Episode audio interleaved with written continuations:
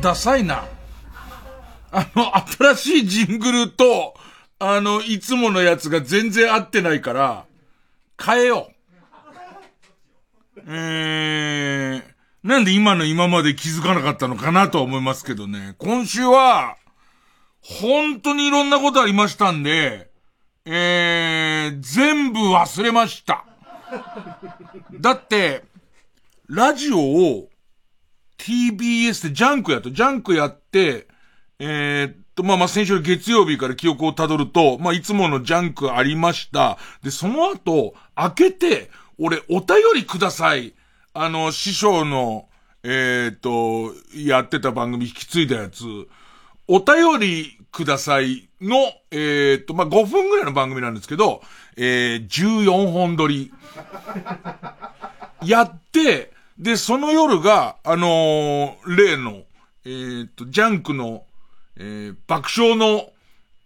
えー、カーボーイのイベントを出してもらって、あ、お越しいただいた方ありがとうございます。それからあと、えー、っと、配信でお聞きいただいた方、えー、あとプロデューサーの宮崎が、い、今、え、今からでも聞けるんですか？今からお金を払って聞くこともできるんですか？そうですか？えー、っと、えー、あって、開けて、えー、水曜日は落語会。あの、師匠のお誕生日落語会っていうのに出て、えー、っと、まあ、テレビもやりましたで、金曜日から沖縄にプロ野球キャンプの、えー、っと、ちゃんと仕事の取材に行って、沖縄から土曜日、ニッポン放送の番組を生でやって、で、帰ってきて、日曜日、テレビやって、で、えっ、と、ジャンク。ジャンクの、えっ、と、全部のパーソナリティ集まって、えー、20周年特番を生放送でやって、ポカポカだから、だから、リスナーの皆さんは、じゃああれの話もして、これの話もしてって思ってると思いますけど、もう全く記憶がないですよね。ええ。ーさっきパン食べたっていう、それ以前がもう、えー、何から話そうかな。落語会も結構面白くて、で、その落語会も謎の一番最初、その、これどこから話しゃいいんだ？えー、っと、うちの師匠が、うちの師匠の三遊亭円楽が、えー、じゃあ、生まれたところから行く？えー、っと、生まれまして、ね、えー、っと、えっと、えー、お骨になりまして、で、その間いろいろあったみたいなんですけども、えー、結局生まれて、結局お骨になってるんですよ。でいて、えー、っと、その中で師匠の最後の弟子の楽太くんってまだ21かな ?18 で入ってまだ21。で、えー、その楽太くんが、えー、その、師匠の誕生日に落語会をやりたいと、その弟子集めて落語会やりたいって話になって、で、出てって言われたから、じゃあちょっと出ましょうか、みたいなあって、で、一番最初、これね、来てくれた人っていうか、えー、っと、目ざとく見つけて最初にチェックしてくれた人、最初にチケット予約してくれた人は気づいてると思うんですけど、本当は、午後1時からやる予定だったのね。で、それが途中で、なんかふわっと午後2時からに変わってんの。で、なんかいろいろありましてって俺も聞かされてたんだけど、実際こう当日行ったら俺もさ、こう、あの、落語会の、落語をやらないまでもトークショーをやるにしても、落語会の講座に上がるってこととか、それからその、えっ、ー、と、亡くなった、こう、師匠の一問と一緒に出るってことがあるから、ちょっとこう、緊張もあるわけ。で、だから早めに入りたいの。えー、な、あの、深川にある、えっ、ー、と、江戸なんとか、なんとか、えー、館みたいな、えー、っと、ところの、ショーホールみたいなところでやるんだけど、早く入りたいわけ。で、いて、2時に始まるやつを、えっ、と、12時頃行ったら、あの、来ないでくれっていう。もう、その周りうろうろしてるから、早く楽屋入ってちょっと打ち合わせとかしたいんだけど、来ないでくれってのね。で、いろいろ話を聞いたら、でも実際もつい、いんなこと言ったって、その、もしかしたら早く、入られることに気遣ってっかもしんないから、いや、俺が早く来たいんだからつって、その、えー、江戸なんとか館の、えっ、ー、と、資料館かなんかの、えっ、ー、と、入り口まで来たら、小歌の会やってんだよ。小歌の会のしかもリハーサル、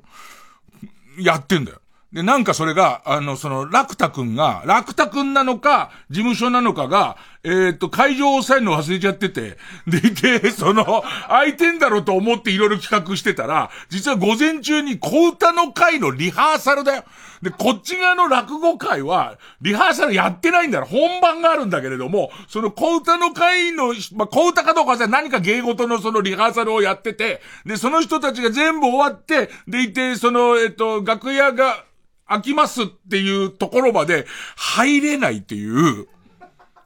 えー、っと、まあまあ落語会がありまして、まあ落語会自体は、だからそうすると、僕その日終わってから Q 様のスケジュールが入ってるから、本来はトークショーなんて、えー、っと、一番最後の鳥の、その、えー、っと、好楽師匠が来てんだよ。好楽師匠が落語をやる前ぐらいにやればいいんだけど、もうその時間までいると Q 様、もともと入った Q 様が間に合わないからっていうんで、なぜか、どんちょう空いてすぐトークショー始まるのね。で、もうすぐいきなり、いきなりトークショー始まって、で、しかもそのトークショーのゲストには、弟子全員と、えっと、好楽師匠が入ってるから、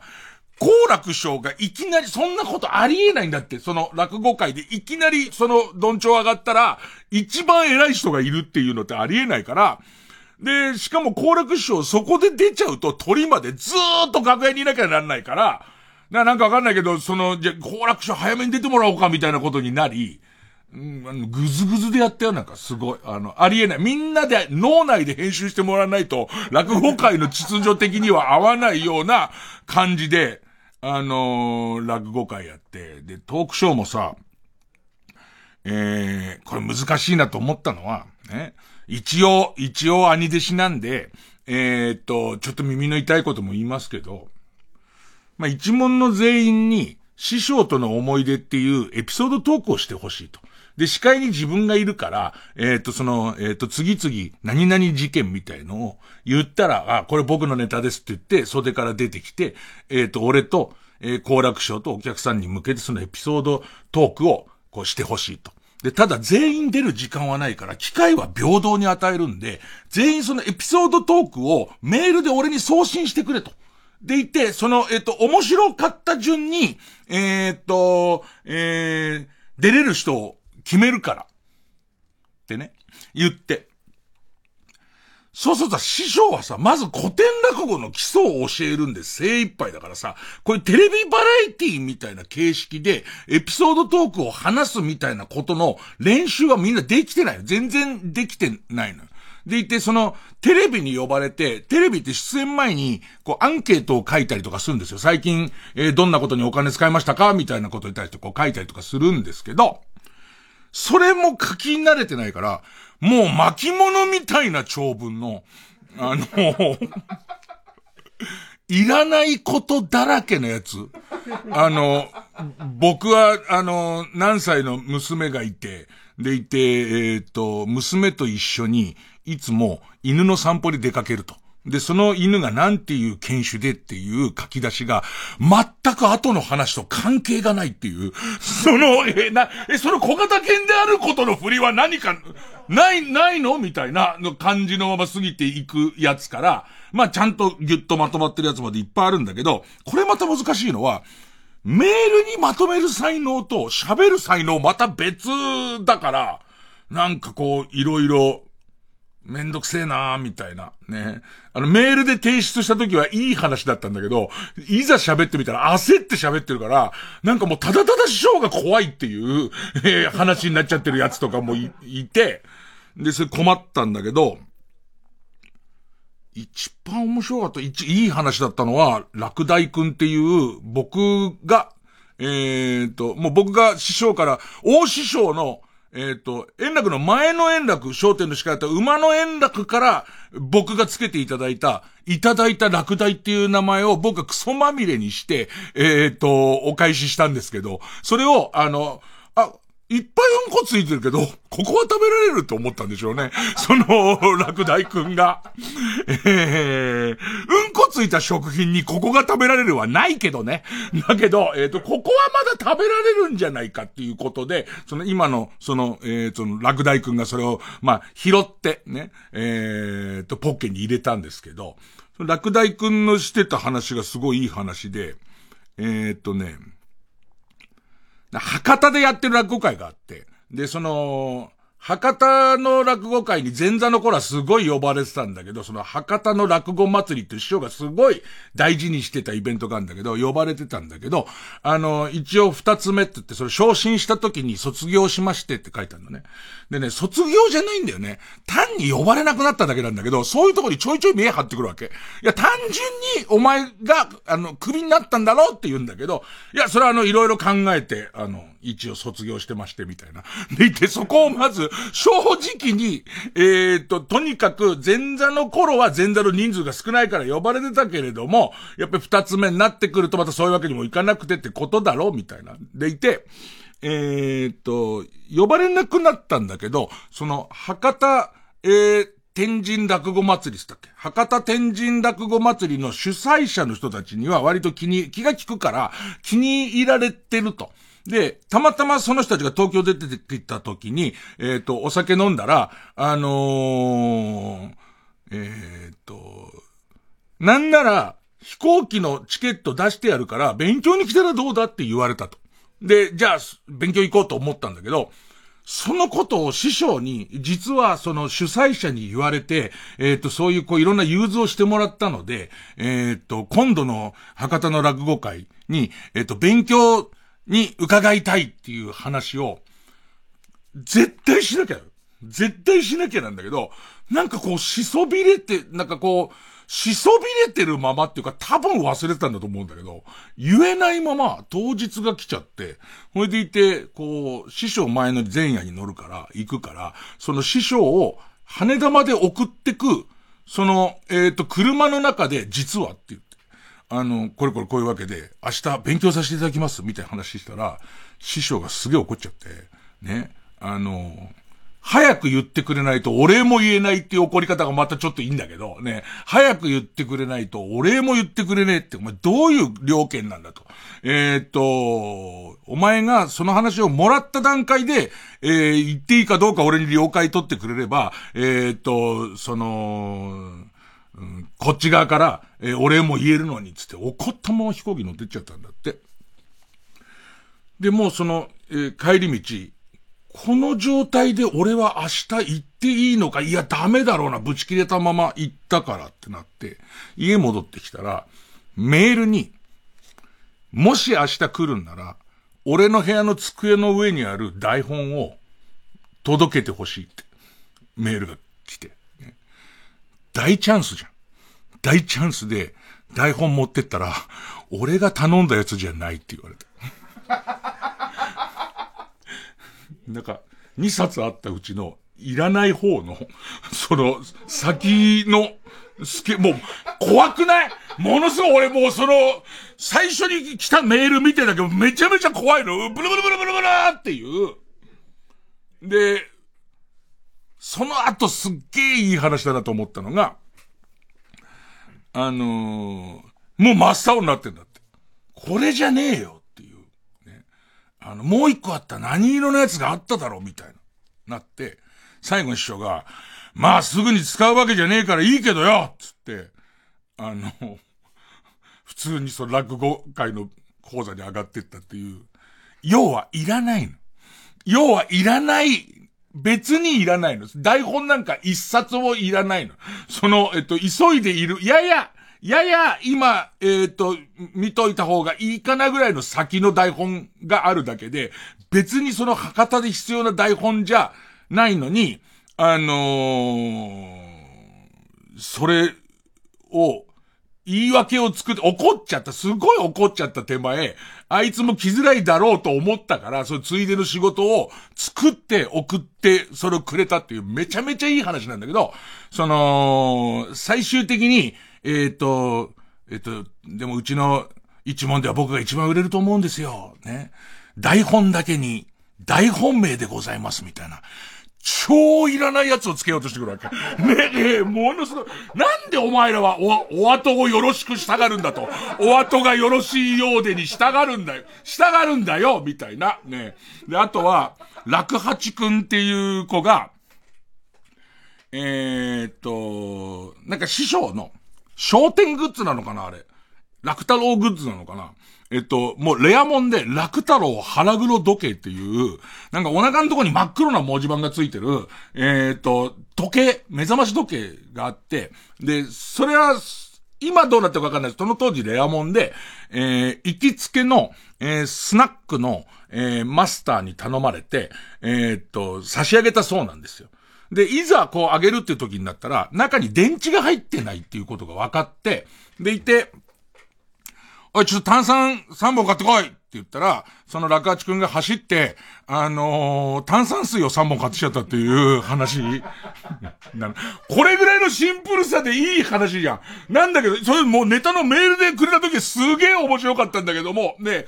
ええー、まあまあ、あの、そこの、その、この事件が起きた場所がスナックでございますから、炭酸水なんかもいっぱいあるんですよ、みたいな前振りを始めるのね。もうダメじゃん。ね、もう全然ダメなのよね。なんだけどもう、落語のお客さんあったかいからさ、で、師匠がですね、あの、炭酸電池が、えー、必要だね、入ってなかったので、え、あの、落八、炭酸を、えー、3本買ってこい、なんてこと言いやしてね。で、私焦っておりますから、えっ、ー、と、おっちょこちょいですから、なんつってる間も、もうお客さん下向きながら、あ、もう分かっちゃったんだけどな分かっちゃったんだけどななんつって。なってたりとかして。で、それが逆にもう面白くて、お客さんが育てようとしてるから、そこを待とうと、おお、全然気づいてない。ああ、そう、飲ん、飲んだろうな、みたいな感じになってて。でいて、その、えー、炭酸、炭酸水を3本買ってきたっていうね。もうお客さんも頑張って笑うじゃん。頑張って笑って、そのまま終わればいいのに、まあね、そのマスターから後でね、えー、炭酸だったらうちには売るほどあるから、なんてことを言われましてね、なんつって、それをまた2分ぐらい喋るんだけど、別にそこにオチはないっていう、新しい展開はないっていう。そんな、そんな回にね、えー、出ましたよ。ねとりあえずタイトルコールしときましょうかね。えー、月曜ジャンク伊集院光深夜のバカ力。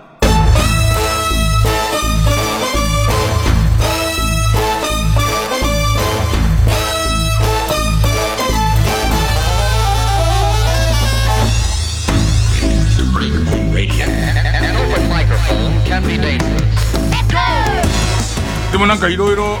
思い出すっていうかグッとくるのは、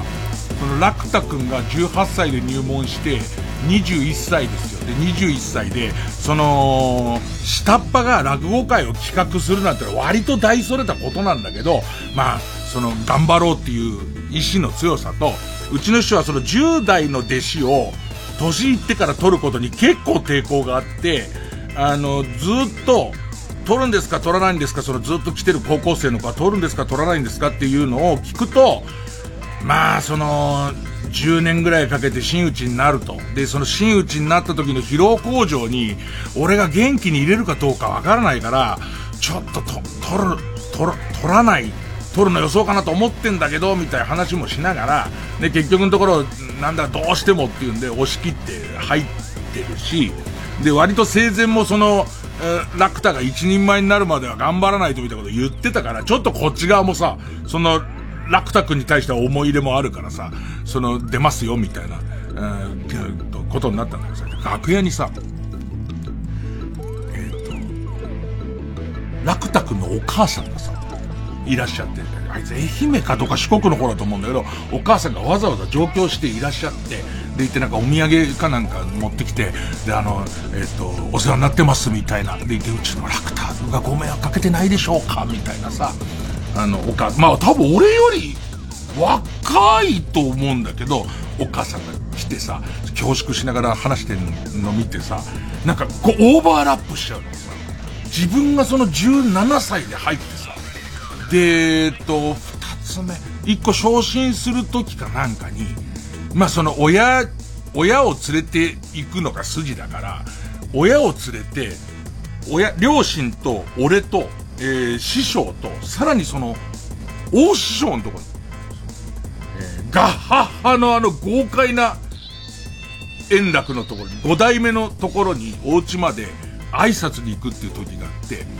で、うちの親父とかももう緊張しちゃってるわけよ。もうものすごい粗相があったらいけないとか、すごい緊張しちゃってる中、大師匠は、めちゃめちゃ俺のこと褒めてくる。ものすごく筋が良くてこうで。で、それを思い出して、今思えばそういうことなんだっていう。その時俺は筋がいいんだって思ってたけど、そういうことじゃないんだって。親に心配かけないように、その、言ってくれてたんだって思うから、その、え、楽太君もすごく筋がいいし、こうだし、みたいな話をすごいした後に、またこう記憶がどんどん鮮明になってきて、で、その時に、オシュがずっと褒めてたんだけど、褒めてるうちに、そ、ちょっとぐらいこう、なんつったのかな。えっ、と、ウィークポイント、これから努力しなきゃいけない点を入れなきゃいけないなって思ったのと、オーシュはすごい不眠症の人だったんで、晩年オフの日とかは、えー、体を休めるのに、結構睡眠薬を飲んじゃうんだ。で、その日もオフだから俺たちが挨拶に行ってんだけど、おそらくよくわかんない起き抜けに睡眠薬飲むみたいな形になったと、もうちょっと寝たいでなってたような形なんだろうね。ずーっとこう喋ってて、ただ、あのー、この落第ですけどね。ただ一つだけ、うーん、って言ったまま寝ちゃったの。おっしょ。1時間弱。全員で、で、うちの師匠も、うちの師匠で、起こす、起こすと機嫌悪いから、起こすわけにもいかないんだけど、うちの親二人は、ウィークポイントを、ただ、ただ一つっていう。ね、いっぱい褒めたんで言ったまま、うーん、つってね、スースー言い始めてて、うちの親父が、ね、寝た円楽寝たっていう感じの、もう、なっちゃってるし、誰も、誰もこう、何にも言えなくなって、大げさじゃなくて多分40分、50分ぐらいのとこで、寝てました。何を言おうとしていたのかは忘れましたので、プリンをいただきますね。プリンを食べ始めて。結局何が悪いのかはわからないまま、狐につままれたような形で、うちの親父とお袋と、当時、あれ二つ目の挨拶だから二十歳行ったか行かないかぐらいの俺と、えー、売れっ子のうちの師匠が竹の塚の道をとぼとぼ帰っていくっていう。で、で、うちの、あの、親父は親父で、もう気になっちゃってしょうがないし、で、うちの師匠は師匠で、師匠からしたら師匠であり身内のことだから、なんかこう、こう、複雑な気持ちでいるじゃんか。で、うちの親父は普通に親父だから、息子の欠点っていうのは何なんでしょうかみたいな話をしながら、なんかうちの師匠も、いやー、私にも分かり、分かりかねますけど、みたいな話をしながら、歩いたのを、ちょっと思い出したりとか、しましたね。えー、曲、えー、金子綾の、タオルケットは穏やかな。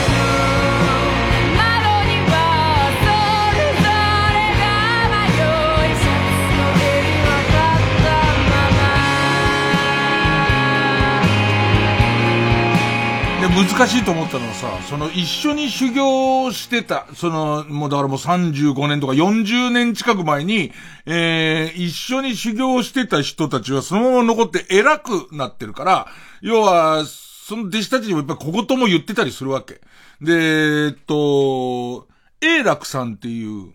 今も永楽さんのまま、えー、っと、真打ちになってる人だけど、永楽さんが、えー、大師匠のおかみさんに、弟子がこうやって揃ってて、ご飯作るの大変だし、こっちの、ちょっと軽いもの食べてそのまま挨拶して出てっちゃう人もいるからって言うんで、その子に16人弟子が来てたから、クロワッサンを16個買ってきてって言って、えっ、ー、と、わかりましたって走ってって、えっ、ー、と、ダッシュで、雑誌のクロワッサンを16冊買って帰ってたのね。な、なんでって思うじゃん。だってさ、別にさ、どう考えても落語の記事とかが載ってる本じゃないじゃん。主婦向けの、主婦向けの話じゃんか。ね。で、それを買ってきて、で、強情でさ、で、おかみさん怒っちゃってさ、その雑誌のクロワッサンなわけないでしょって言って、普通わかるでしょつって。でいて、えっ、ー、と、あの時言葉で頭に残ってんのは、無理して間違えなきゃそんなの間違えらんないでしょつって怒られてて、ね。そしたら九州出身なんだけど、永楽さんが、えー、っと、いや、九州は、あの、そのパンのクロワッサンは一切売ってないと。そういうものはないんだと。ね。だからもう雑誌の普通黒、九州の人間に、クロワッサンってその雑誌ですねっていう。でいて、買ってる本屋も、16冊同じ号買ってくの、どう考えてもおかしいだろうとも何件も回って買ってきたらしいんだけど、だけどその話すると、今度は、えっと、今の、えっと、弟子に小言を言っている永楽師匠の、えっと、プライドを傷つけちゃいそうで、いろんなこと、いろんなこと気遣いながらね、喋ってきましたよ。ね。えー、じゃあ一回ちょっと CM 挟む。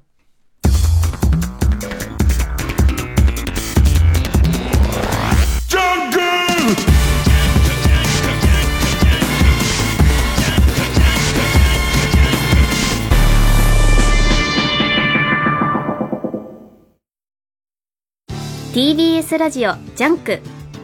この時間は小学館マルハニチロ他各社の提供でお送りします。ポーの一族衝撃のシリーズ最新作。炎の中に消えたアランを救うためついに動き出したエドガー復活の手がかりを探るうちに明らかになる。一族の秘密とは？ポーの一族青のパンドラコミックス発売中。小学館。牧田スポーツです。芸人になって25周年。今年も単独ライブ音ネタ6を開催します。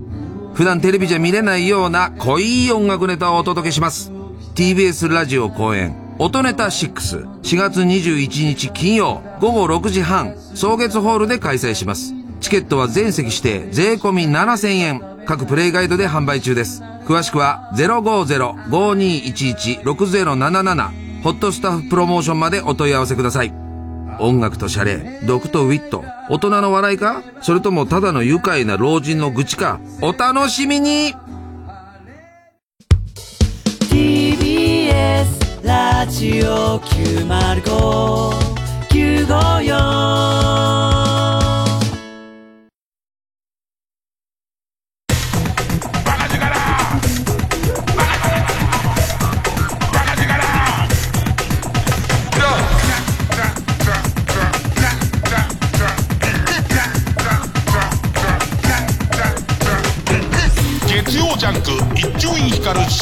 バカ力。ついでだから言っちゃうと、その、永楽師匠は、え永楽師匠は、その20代ぐらいの若、若者はさ、いろいろ分泌するじゃん。で、こう、今いい言い方を、そら落、落語会の中ではシャレで済んでも、聞いてる人に気にしてる人がいると困るから、今言い方をすごい悩んでんだけど、あの、若い頃はやっぱりね、熱い人がいろいろ分泌して、俺だって、俺だって結構カブトムシ、俺はよく、えっ、ー、と、その当時俺は落第だから大ちゃん大ちゃんって、大ちゃんはカブトムシの匂いがするってみんなに言われてたから、自分もそうなんだけど、えっ、ー、と、まあ、当時の永楽兄さんは、なん、なな、いい言い方ねえかな。えっ、とね、えっと、亜熱帯の珍しい果物が腐ったみたいな匂いが、腐ったはひ、違う。亜熱帯の珍しい、えっと、えー、食虫植物の、えー、が、えー、昆虫を寄せるために出す、出す蜜みたいなのが、多分脇から出てて、でいて、その、なん、なんつったらいいのかな？えー、かなり、ね、亜熱帯じゃないし、えっ、ー、と、永楽さんは昆虫を食べないから、えー、ちょっと無駄だったんだけど、ね、で、だったんだけど、で、夏の暑い日に、えー、っと、前座が、一番最初この、寄せ若竹の講座に上がったら、最前列にどうやら、あのー、同じ植物の DNA が脇に移植されてる人がいたみたいで、匂いやっぱりすごいこもる、こもる、一番前の列すごい寄せ若竹ってすごい臨場感のある寄せが前がすごい近いから、相当その匂いがしたっつって、で、全然お客さんの様子とかを報告するから、えー、その、帰ってきた時に、いや、実は多分前の方に、えっ、ー、と、か、かなり、えー、その、亜熱帯の、多分パパイヤ系だとは思うんですけど、パパイヤの原種だと思うんですけども、みたいな、その感じの強い人がいるよっていう話、います、いますっていう話をして、でいて、次の人が、え、永楽さんなわけ。で、永楽さんで、みんなそういうの気使、言い方とかも、割と気使ってるし、で、ただみんな思ったのは、永楽さんどう思うんだろうと思って、で、永楽さん帰ってきたら、でっけえ声で、客席に聞こえかねない声で、おい、最前列に脇がのやついるぞって言い出して、で、で、みんなで、あ、そういう感じなんだなっていう。でもさ、その時の反応ってさ、今度さ、この話になると、初めてわかるわけよ。その、永楽さんも、永楽さんも人の体臭が嫌、自分の体臭全然大丈夫なのに、全く大丈夫なのに人の体臭は嫌なんだっていうのが分かったら、そこにいた全員がそわそわし始めて、一旦トイレとか、一旦楽屋裏に行って、自分の脇をぐいぐい匂い噛みながら、みんなが首をひねるとか、俺は大丈夫なのかみたいな、謎のこう、カオス状態になってたけど、今どうなのか知らない。あと、永楽さんなんかはちゃんと落語もお上手だし、ちゃんと今もずっといるから別にそういう意味で心配ないんだけど、あの時そういうとんでもないやつばっかりいる、その、えっ、ー、と、落語会で、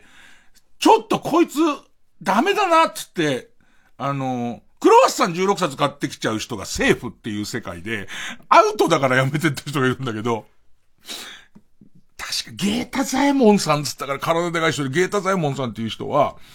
あのー、そうやってみんなで弟子集まってさ、で、師匠のおかみさんご飯やってくれるからさ、ある時はパンでありさ、ある時は、まあ、冷凍食品でも何でもやってくれるんだけどさ、あのー、電子レンジ、電子レンジが、もうまさにチンっていうぐらいで、チンっていう電子レンジだったんだけど、その電子レンジがチンって言うと、必ずかけて玄関行って、はーいって言う人なの。もう何十回も、電子レンジの、で、もっと言うと、その玄関の、王将の家の玄関は、ピンポーンっていう玄関なんだけど、その、のゲータザイモンさんは電子レンジがチンって言うと、わーって走ってて、はーいっつって、必ず言う人。この人がギリセーフ。な、ギリアウトか微妙な人だったんだけど、何度も何度もでいて、その電子レンジかけた段階でちょっともうみんな分かってるなっていう。これ電子レンジかけてるから、この後数分後にはチンってなるけども、それは電子レンジだからなっていう、で、またその王師匠は機嫌がいい時はそれガハガハ笑ってんだけど、ちょっとイラついてる時とか、ちょっとご機嫌悪いウィークの時とかは、そこから怒られちゃうから、みんなもちゃんと、その、チンってなったら、あの、電子レンジなんだから玄関行くなって言ってるのに、振りでも何でもなく言ってるのに、チーンってはーいって言っちゃうんだよね。だから、すごい思うのは、あの人どこ、あの人どこの人だったっけ？中国地方の人だったり気もするんだけど、今のあの時で30までいかない25、6だから、俺とそんなに年変わらない。もう俺よりちょっと上ぐらい、60ぐらいの、もう本名なんていうかも忘れちゃったけど、の人の横で、チーンって鳴らしてみたいよね。動くかどうか。その、一旦どっちに向かって駆け出すかどうかは見てみたいね。で、えっと、俺こんなにこの話長く進まなかったんだけど、プレゼント。プレゼント。えっと、火曜日に、えー、っと、カーボーイの25周年のイベントを出してもらって、で、そのイベント会場で、ジャンクの20周年 T シャツ。宮崎プロデューサーこれ売って、まだ買えるんすかこれ？お金を出せば？えだ、命と引き換えじゃなくても？じゃあ買わなきゃじゃん、これ。もう買えないって聞いてたけどね。もうコネクションがなかったらもう無理だって聞いてたけど。買えるんなら買うべきだね。で、えっと、あの、で、せっかくその物販で、その、売ってるものだしっていうんで、あのー、出演者も着るっていう。出演者も着るってなったんだけど、えー、サイズが、S, M, L, XL しかないから、俺が無理やり XL とか来たら、多分、えー、っと、こう疲れた後のハート様みたいになっちゃうから。だから、それ無理だって言うんで、特別に俺のサイズのやつを用意してくれたんだけど、まあもうその、そんなことないんだよ。そんなことないんだけど、えー、そんなことないんだよってもう一回ぐらい言うとそんなことあるって思われるけど、あいつ何に難癖つけて帰っちゃうかわかんないって意識があるんだろうね。そんなことないんだよ、ね。そんなことも何も一つも何もないよ。一つもなだ、じゃあじゃあもう無理にただ一個言うとしたら、三村社長が差し入れで、千匹屋のバナナを楽屋にもうすごい量みんな入れてんだけど、そのバナナに、あの、食べ頃になるまで、えっ、ー、と、召し上がらないでくれと。で、食べ頃になるのは、え黒いポツポツが浮き始めたとこが食べ頃で、えっ、ー、と、それより先食べても、このバナナのポテンシャルは出ませんって書いたのね。で、それが、えっ、ー、と、家に持って帰って常温放置で1週間経ってますけど、まだポチポチは出ません。で、そういうもの差し入れする？ねでも、もちろん帰りません。ねえ、当たり前だそんなもんで、あのー俺用にわざわざでかいサイズのやつを、しかも、でかいサイズを、え何種類か作ってくれて、えー、っと、俺が着たやつが 6L ってやつなんだけど、7L と、その上の 3XL っていう巨大な、その、えー、ジャンク20周年 T シャツ、それ正式で販売したでないサイズのやつがあって、で、俺が自分で着ちゃった、あれ黒だっけ僕着た。黒の 6L っていうやつは、もう、亜熱帯の果実の匂いがしちゃってるから、ね、お前人のこと言えねえじゃねえかよ、もう、全然。もうね、あの、ギネス級のコガネムシを寄せる汁がもういっぱいついちゃってるから、もう、えー、っと、人には譲れないんですけど、えー、黒の 3XL、えー、それから黒の 7L、で、えー、っと、白の 6L、白の 7L かな。これが各1枚あって、で、えっと、体のでかい人はこれ着たくても買えないじゃないですか。だから、その体のでかい人に一応プレゼントしようっていうことで、え、っと、メールにしようかな。えー、メール、えー、baka.tbs.co.jp、baka.tbs.co.jp でね、あの、自分は体はでかいんだけれども、一応伊集院さんの大きさを感じたいから、実はこれ欲しいんだよっ、つって、体がでかくもないのに、嘘のエピソードを書いてまで、プレゼントを欲しがるっていう、まあ、まあね、やからですよ。ただね、そういう人たち見分けがつかない。わかんないんだから。ね。だからもう自分が体がでかいよっていうことをアピールする文章を送ってくれた人の中から、えー、っと、4名様。4名様にあげますから、例えばほら、あの、でも、こっち側はね、自分はこの体持て余してるから、リアリティみたいなものはわかりますんで、例えば、近所にあるガスタンク、ガスタンク二つに、えー、いつも自分の T シャツを被せて、巨乳みたいにして、うっとり眺めていますって言われちゃったら、本当にでかい人だなって思っちゃうよね。ねこの人は本当にでかいなって思っちゃうから、そういう自分がどれだけ体がでかい、体がでかくて苦労してるとか、なんかもう多順、僕は500キロですって言っても、それはわかる。そんなの、そんなただの数字を言っただけじゃなくて、えー、っと、タバコを吸うんですけど、おっぱいの裏に、こう、タバコを入れて、そのまま、プールでしばらく泳いでも、一切タバコはしけりませんっていう。ちなみにラークですっていう。それは俺もあるなってなりますから。もう一回だけ言ってきますよ。ね、ええなかなかプレゼントのない番組で、しかもその移住院の大きさが、なんとなくこう感じられるような T シャツだから、自分は T シャツに一切困ってないし、標準サイズのものなんて今からでも買えるんだから、あのー、標準のを着ればいいにもかかわらず欲しかった人が、嘘をつくのだけは、やめてください。ただ、こっちは判断する基準がないので、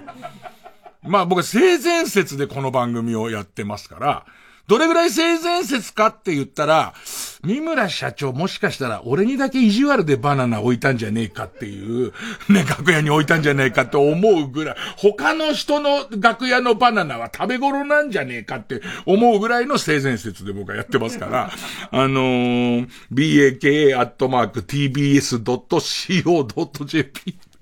あれでも全楽屋あのバナナだよね。だって関わったスタッフが全員バナナ持って帰ったもんね。だから結局みんな食べないで、ぼちぼち出るまで家に置こうってやつだからね。えー、に、えー、そのエピソードと、一応その当たった人を送らなきゃいけないから、住所、氏名、あと電話番号ぐらい、えー、書いて送ってください。月曜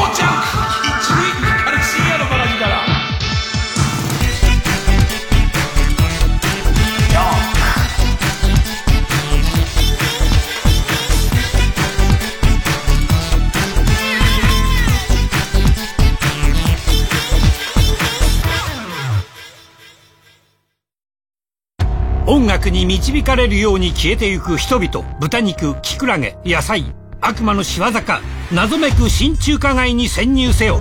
次回「パイレーツマルハニッチーロ」とろーりあんかけと本格卵麺悪魔的ハーモニー。こりゃ売れるわ。マルハニチロ。TBS ラジオ公演スロバキアフィルスペシャル。7月6日木曜日東京赤坂サントリーホールで開催。スメタナモルダウドボルザークチェロ協奏曲新世界より。黄金のスラブプログラムを名門スロバキアフィルとチェリスト笹沼達樹がお届けします。チケットは各プレイガイドで販売中。詳しくはコンサートイマジンチケットセンター。03-3235-3777 03-3235-3777または TBS ラジオのホームページイベント情報まで。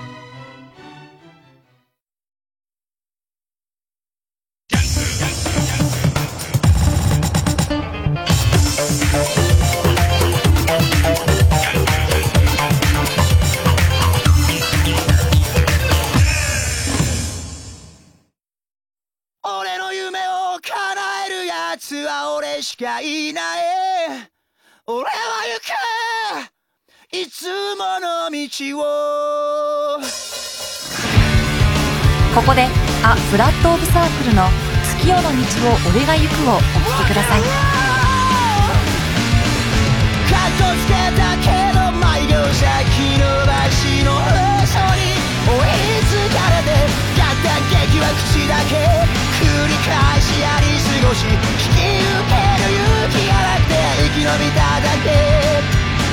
者のまま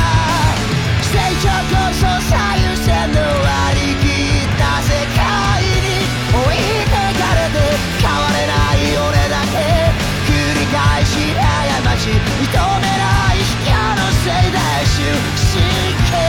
俺嫌われた。くなくて前向け不幸ぶって自分だけ愛して攻めと逃げる違い忘れてけば結局佐々木朗介愛してるぜバイバイ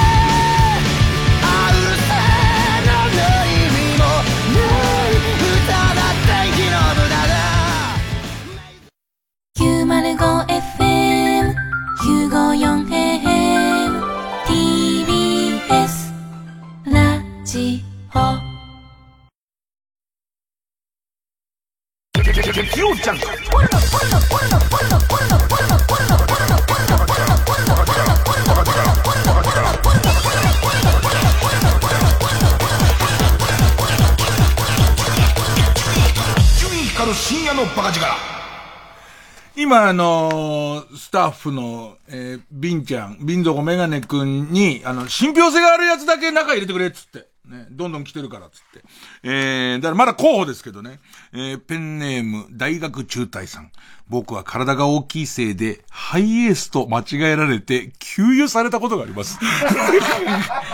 これはでかいねハイエースだと普通に、そのちょっとガソリンスタンドに行ったら、脇腹にグイって入れられて、給油されたことがあるんだから。これ小さい人だったらハイエースとは間違えられないから、これはでかい人だね。えー、それから、えーと、本名 OK、寺尾正樹さん。ね。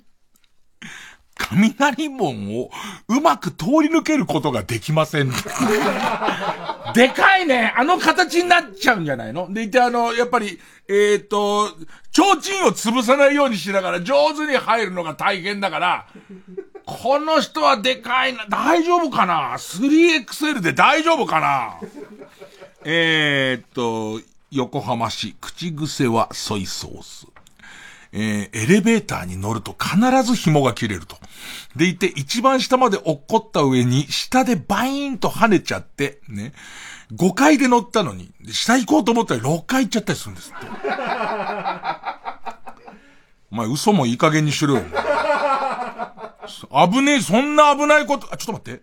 6階まで戻っちゃったことがあるブーって書いてあんな。この人太ってんな太ってなきゃ語尾がブーになるはずがないからな。いやー、くれぐれも嘘だけ、本当に嘘だけはやめて、本当嘘だけはやめてくださいね。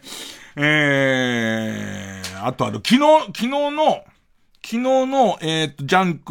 の20周年記念は、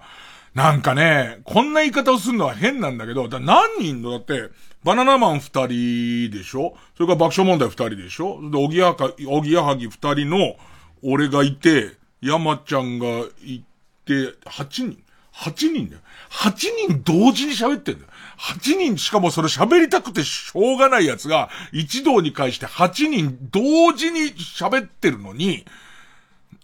あの、聞いてもらうと、これに関してはタダだから、タダで、その、タイムフリーで聞けるから、聞い、あの、聞いてないって方いて聞いてほしいんですけど、なんか、なんとも言えないあうんの呼吸で、えーっと、それこそ、かっこいいなと思ったのは、上手に実は裏で交通整理してるのは設楽くんで、で、えっと、さらには、日村くんはいじられるまで基本黙ってんだけど、いじられた時が百発百中で、で、おぎやはぎも、やはぎくんが上手に調整しつつ、おぎくんがたまに本当に飽きたりしながら、なんか全員が多分最終的に、喋ってた時間をタイム、ストップウォッチとかで測ったら、誰が喋らないとか、誰が喋るとか、あんまりないまま、みんな喋ってるの見て、なんか途中から、この人たち、これね、まあ、こういううじうじした性格だから、自分がこう、すごいって思うことがあるかっていうと、ひねくれた形でしかないんだけど、こんなにこう、すごい人たちと一緒にやってるんだから、俺もすごくないわけはないんじゃないかみたいな、その、気分の良さみたいな感じ。ねえ、だから、やっぱでも、おぎやはぎすごいよね。何なんだろう、あの感じ、あの自由な、自由な感じとか見てると、とてもじゃないけど、俺みたいなタイプは、立ち打ちできねえなと思いながら、いや、本当に、なんかいつも言うんだよね、その嫉妬するラジオパーソナリティ誰ですかって言うと、必ずおぎやはぎって言うんだよね。あの、こう、用意なしで、こう全部思、思いついたことをずっと喋って、思いついたことをずっと喋って炎上しないわけではないんだけど、炎上はコンスタントにするんだけれども、なんかね、あの感じすごかったね。えーまあまあこれはタイムフリーがあるんでね。あの、ぜひぜひタイムフリーで聞いてほしいんですけど。で、だから、最初割とこうセパレートしてて、俺が一人で喋ってるところにおぎやはぎ入ってきて、で、おぎやはぎの次に、バナナマン入ってきて、今度バナナマンが入ってきた後に、自分が行ったとこが自分が退場して、えっ、と、山里くんが入ってきたり、で、その間、田中さんがテレビの番組に出てるのに、これ配慮があるから、爆笑問題がまだだったりとか、そうしてるから、えっ、と、夜中の TBS で空いてるスタジオもいっぱいあるんで、みんなバラバラの楽屋なんだけど、なんかこう、その間もちょっと、えー、おぎ、やはぎのスタンバってるところに行かしてもらって話したりとか、えー、それ交流してるわけ。あっちも全部番組になるぐらい。あの、一個一個も全部番組になるぐらい、あみんな楽しく、ななんか自分の中で全部気遣ってもらったけど、すごい楽しくやらせてもらったね。あと何かな？あとは、恒例の日ハムのキャンプに行きましたね。あ、俺クレジットカード、クレジットカード、クレジットカードの話を今するかしないかが、CM のタイミングがもうわかんない。3分前。3分前か。ああ。あの、LF ですげえ怒られたから、あの、時間がオーバーしたりしてるところを、ちょっとここ、あの、こいつ時間読みできねえんじゃねえみたいな感じになっちゃったから、あの、生の沖縄からの番組やった時に、俺も恥ずかしいぐらい時間読みできなくて、で、反省したんだ。CM です。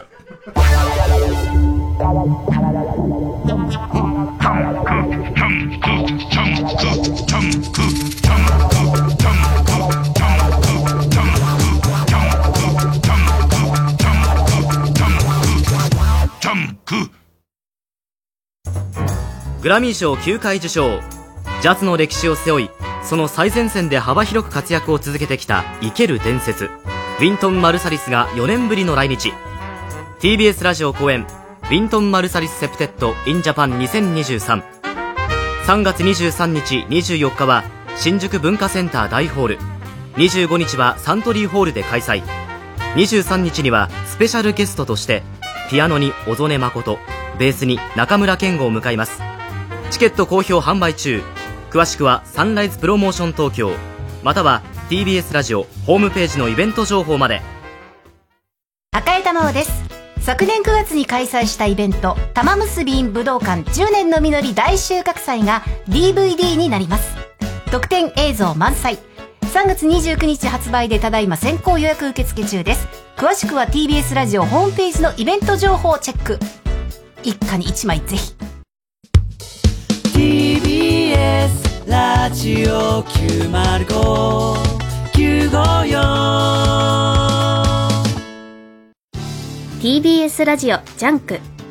この時間は小学館マルハニチロ他各社の提供でお送りしました。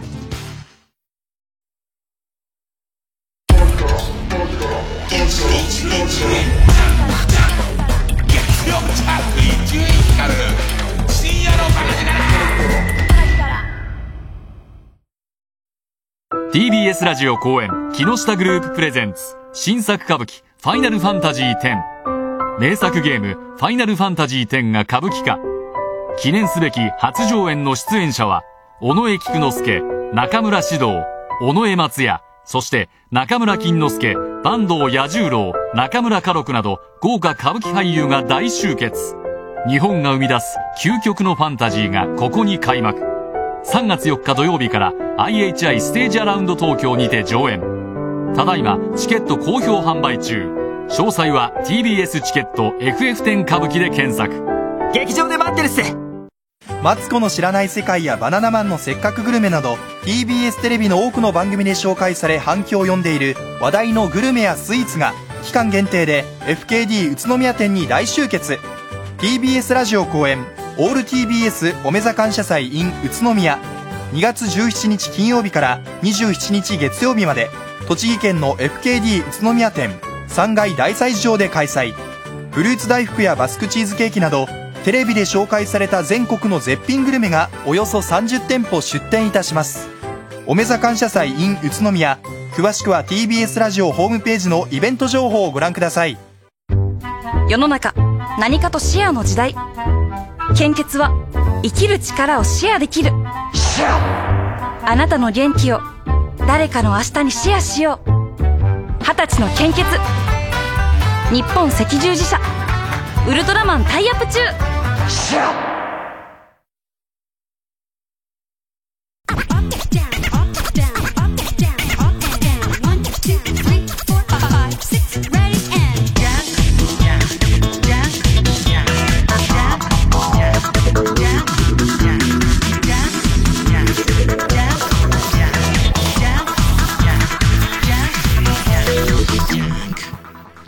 人一人褒めてもしょうがないんだけどさ、その山里くんのさ、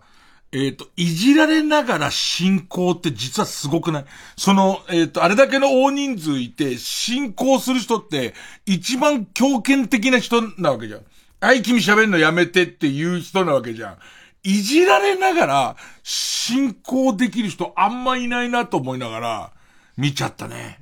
あとあの、田中さんの、えー、っと、無の時間ね。田中さん、あのね、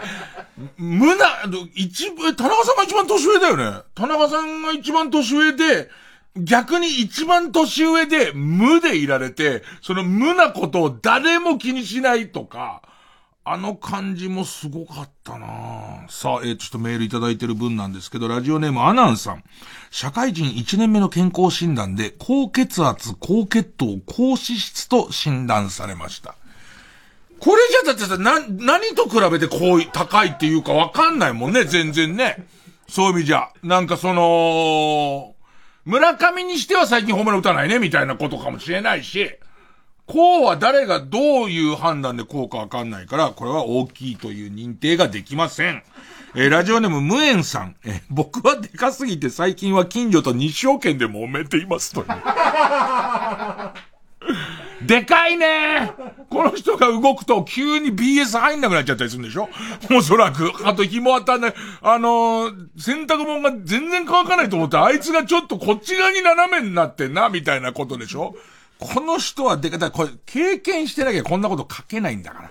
この人すごいね。えー、ペンネーム、飛んで火にいる夏の寿司さん。ね。大きいのかな、この人。一人カラオケに行くんだって。そうすると必ず20人用のパーティールームに案内されるって。でかいよね。大体嘘つく人はカラオケ行くとすぐにガラスが曇っちゃうみたいな、あるあるネタばっかり、その、どっかで聞いたようなやつ、ね、言うじゃん。ね。だって一人カラオケで何名様ですか?一人ですって言って、上から下まで見られて、じゃあ、えっ、と、何階のどこどこ行ってくださいって言うと、パーティールームっていうのはなかなかね、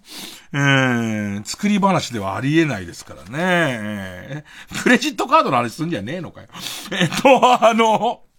えっと、まず沖縄。沖縄行ってて、で、日本放送がその沖縄からそのキャンプ地、日本ハムのキャンプ地リポートみたいなのの1時間のその生番組をやらせてくれて、で、えっと、日本放送のスタジオにはスポーツアナの煙山さんっていう人がいて、で、それじゃ伊集院さん、えっ、ー、と、そちらの様子はどうですか？なんて言うと、どうも伊集院ですって言うんだけど、えっ、ー、と、ベテランの煙山さんが、どんなにやりやすくしても、このジョイントが全然できなくて、なんかその時に、あいつなんか、鳴り物入りで来た割には全然ダメだな、みたいな。その、誰も言わないよ。その、えっ、ー、と、ディレクターとかが怒るわけじゃない。俺の中で、あ、俺こういう放送やったことねえんだと思って、あの、必ず下手くそ、若手がありがちな、えっ、と、そちらはどうですか？みたいなことを言って、で、言って、喋り出しが、えー、遅れて、で、しかも、こう喋っ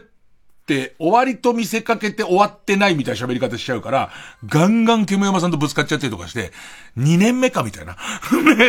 トークしたりとかしてたんですけど、で、一緒にその例の、うちのマネージャーの栗原ちゃん、えー、っと、栗原ちゃんが言ってんだけど、こいつやっぱすごくてさ、もう日本ハムが、まあ俺が日ハムがすごい好きで、で、いろんな選手を見ても、まあまあ、まあまあわかる方ですけど、えー、っと、球団、あんま見たことない若手の球団職員の人が、普通の格好で、こう、そのユニフォームじゃなくて、歩いてるの着てみて、み、それを見て、あれって、何年か前に専修大の4番だった森山ですよね、みたいな。で、俺それ名前言われて、ああ、すごい期待されて入って1年目2軍でホームラン王になったんだけど、その後なかなかうまくいかなくて、割と、17年に入団したけど、20年、20何年にはもう、その辞めちゃった、あ、いたな、みたいな選手なんだけど、そのレベルの女子っている？ね。でも、もともとがその、えっ、ー、と、日体大の野球部のマネージャーだから、日ハムの今年のドラフト1位はその二刀流になるのかっていう、その、矢沢っていう選手、これが日体大なんですよ。で、その矢沢のデータとかもすごいいっぱい持ってて、すげえな、相変わらずと思いながらいたんだけど、で、俺ちょっと忘れてたのが、クリアちゃん誕生日だったの。で、そのめちゃめちゃ働いてるから、本当にびっくりするぐらい働いてるから、なんか誕生日のプレゼントやんなきゃなって思ってて。で、えっと、神さんに、栗原ちゃんに、このちょっとこう、美容家電、まあ、超高級ヘアドライヤーみたいな、そこそこお値段するやつを、えー、っと、買ってやろうかと思ってんだけど、どうかな？俺わかんない。そういうのセンスがないから、わかんないんだけどって言ったら、神さんが、私も欲しいっていう。謎の。ね。え？まあ、そ、だってお前誕生日でも何でもないよねって思うんだけれども、ねえ、私も欲しいって言われちゃって、わ、じゃあ、まあ、2台買おうか、みたいになって。で、しかもさ、俺の家は、その、えっ、ー、と、池袋の近くで、でいて、神さんはまた帰っちゃったから、えっ、ー、と、送るのが和歌山なわけ。で、栗原ちゃんは栗原ちゃんでまた別の栗原ちゃんの家じゃんか。でいて、えっ、ー、と、とりあえず、この、え高級ドライヤーは、1台は和歌山。で、一台は、その、えっ、ー、と、栗原の家っていうんで、まあ、家電量販店で、えっ、ー、と、送って、でいて、俺は、その栗原の誕生日を忘れてたってのはバレるのが怖くて、ギリだったけども、その届ける日っていうのはギリだけど間に合うってことになって、で、えっ、ー、と、今まで誕生日を忘れてたんではなくて、サプライズでいきなり送りつけるために、あの何もやらなかったんですよぐらいの空気出してるわけですよ。そしたらさ、キャンプの夜中にさ、メールが入っててさ、えっ、ー、と、クレジットカードの引き落としができませんみたいな、やつ入ってるわけ。でいて、えっ、と、も、恐れ入りますが、もう一回手続きをやり直してくださいみたいなのがあって、やべやべってもう一回手続きやり直すんだけど、それクレジットカードの引き落としができませんって。俺はクレジットカード1枚しか持ってない。まあ、最後2枚しか持ってないから、そのうちのいつも使ってる1枚で、え、なんかトラブってんのってなって、えっ、と、一旦そのクレジット会社の今これをどうなってんの的な、その、サイトは24時間受け付けてくれるサイトみたいなところを見るんだけれども、別に限度額をオーバーしたりとかそういうこともないわけ。なのに、じゃあもう一回だけって3回目の買い直しをしたところで、えっと、またクレジットカードダメだと。それでいてなんかその緊急受付不明な点、その何回もアクセスしてると、その、緊急受付みたいなところ電話番号教えてくれるから、そこの緊急受付に電話かけたら、えっ、と、とりあえず AI みたいなやつが、今はその AI のすごいやつが、そのクレジットカードの不正使用みたいなやつをあらかじめキャッチして、その、連絡をくれるようにはまあなって、それはもう随分前からなってて、で、それがどんどん進化してるとは聞いてたんだけど、その、日頃、パソコンの部品とか、謎のエアガンばかり買っているクレジットカードで、急に美容家電を買ってる。で、さらには、高級ビデオ家電の、あ美容家電の、全く同じ機種を複数買って、別々の場所に送ってるっていう、こんな怪しい現象はないと。で、それを AI が絶対、ね、えー、絶対これは不正使用だって思ったらしくて。で、その、えー、と、実はこれこれこういうことになってますけど、本当にお前なのかみたいなやつがあって、で、本当に俺ですけど、みたいな不毛なやりとりが誕生日はいつですかみたいなやつを夜中の沖縄のホテルでやって、でも言われてみればちょっと頼もしいっていうか、要するに、その俺のやってるクレジット会社のコンピューター様は、AI 様は、女っ気のない豚面トラックとしての、その行動、なんていうの？俺の行動パターンみたいなの見てるわけじゃん。ね。こういう、ね、えっ、ー、と、剥き出しのハードディスクを何台もいつも買ったりとか、ね、えー、その俺の特徴、それこそ、えっ、ー、と、この間のふりかけを大量に、えー、年末に急にふりかけいっぱい買ったりとか、相当白飯が好きで、で、たまに買うようなサイズの、えっ、と、T シャツとかも、必ず、えー、っと、すぐ乾いて、匂いが残らないタイプのやつ買ってるとかのデータが、突然何を色気づいたのか、すげえそれび、美容、高級美容家電を買ってるってことに対して、おい、ふざけんなよ、豚面トラックって。ねえだろ、そんなのって。これは豚面トラックになりすました誰かが、カード番号を解析して買ってるに決まってんじゃん、つって。自信満々に3回俺ですって言ってるのに、全部却下してきたわけだから、もう自信満々に弾いたらしくて、ありがとうと思った。だって俺別に今後この買い方絶対しないから、逆に言うと変なことがあった時に、やってくれないと、こんな異常なものを買った時にやってくれでも、あいつはいいのは、急に8テラのハードディスクを4台買った時は、あいつは買うなって思ったらしいよね。ね。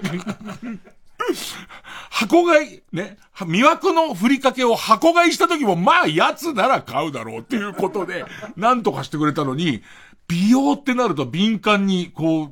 何、釘締めてきたのとか、笑っちゃって、だからびっくりした。何、何が行われてんのかと思ったんだけど、まあそういうことで、結局、あの、誕生日を1日2日遅れて、栗原ちゃんのところには美容家電が届くことにはなったんだけれども、なんかね、すごいことになってんなっていう。でもあの AI と一回話し合って、AI にとって、要するに、移住院さんっぽい。まあまあその、あいつにとっては死農家犬、死農家犬っぽい行動と、死農家犬っぽくない行動みたいなものが、漠然とあるわけだよね。なんかそれをすごい知りたくて、自分がどれぐらい自分っぽいのかなんか一生わかんないけど、あいつの中には必ず数式があるわけでしょなんかそれにちょっとこう、なんか興味持ちましたね。えー、曲、曲、えー、っと、俺今さ、kat-tun が読めなくてさ、カータンって言おうと思ったんだけど、カータンは多分曲出してないよね。えー、えー、カトゥーン。カトゥーンで、えー、ファンタジア。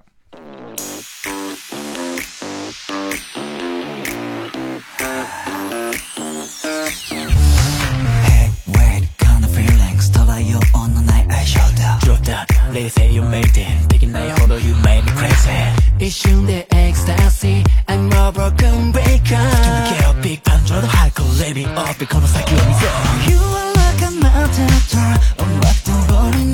踊らされた決してつかめないも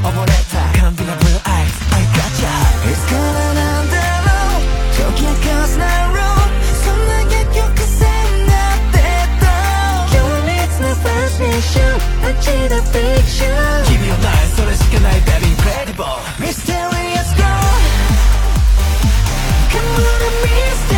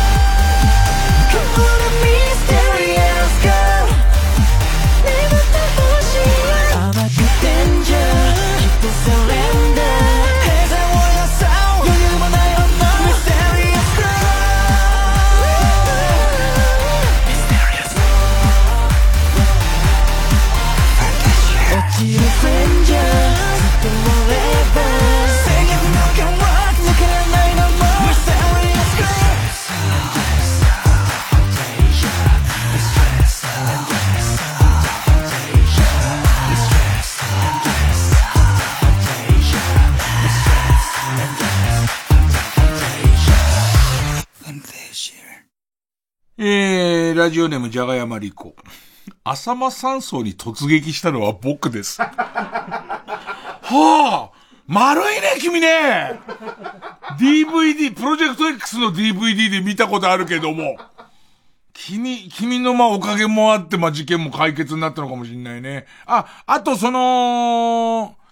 飾っとくのに欲しい。別に自分は太ってないけど飾っとくのに欲しいっていう人はサインあった方が良ければ、サインくださいってい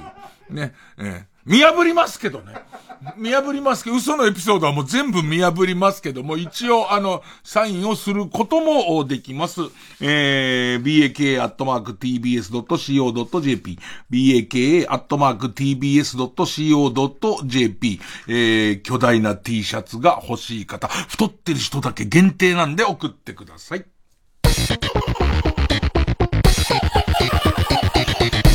月曜ジャン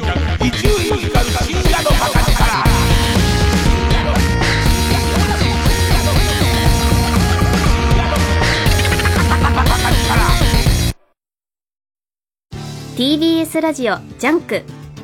この時間は小学館マルハニチロ他各社の提供でお送りします。ラムこれなんだ？ダーリン知らないのけ新作アニメ放送中の「うるせえやつらコミックス復刻ボックス」だっちゃ！特典付きで4ヶ月連続発売中だっちゃ！へえちょっと読ませて。うちが先だっ TBS ラジオ公演林部聡30歳の旅立ち叙情歌を道連れに。日本の美しい調べを林部聡の柔らかな歌声でお届けします。3月4日茅ヶ崎市民文化会館で開催。詳しくは TBS ラジオホームページのイベント情報まで。905FM954AM TBS ラジオ。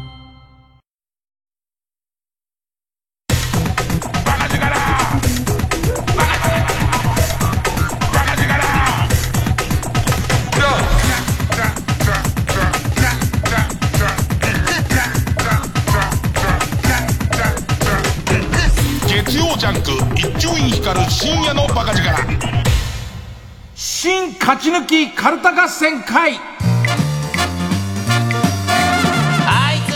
えー番組オリジナルのカルタを作ろうという新勝ち抜きカルタ合戦会のコーナーです、えーこのコーナーは毎回2つのテーマのカルタが戦って生放送で番組を聞いている皆さんからのメール投票で勝敗を決めます。で対戦するのは前の週に勝ち抜いてきたカルタと、えー現在たくさんのテーマを同時に募集している予選ブロックの中で一番盛り上がっているチャレンジャーのカルタです、えー勝つごとにあ行家行作業と進んでいって負けると予選ブロックに戻ります。和行を勝ち抜けばカルタは完成でゴールインです、えー同じ文字で3連敗するとテーマはそこで消滅になります、えー今週の対戦カードまずは現在勝ち抜き中ただただカレーに関することがテーマのみんな大好きカレーライスカルタ。えー今週は他行ですね。で、対する予選ブロックから登場のカルタは、令和を生きる僕らには、犬も歩けば棒に当たるとかよくわからないので、とりあえず、犬か棒が出てくるカルタを作ろうというテーマの、今考えるとだけど、何これ？一個の、そのカルタの箱に、犬か棒に関するカルタがいっぱい入ってるっていうね。えーえー初登場です。今週はあ行のカルタになります。えー、それじゃ対戦行きましょうかね。こちらからみんな大好きカレーライスカルタ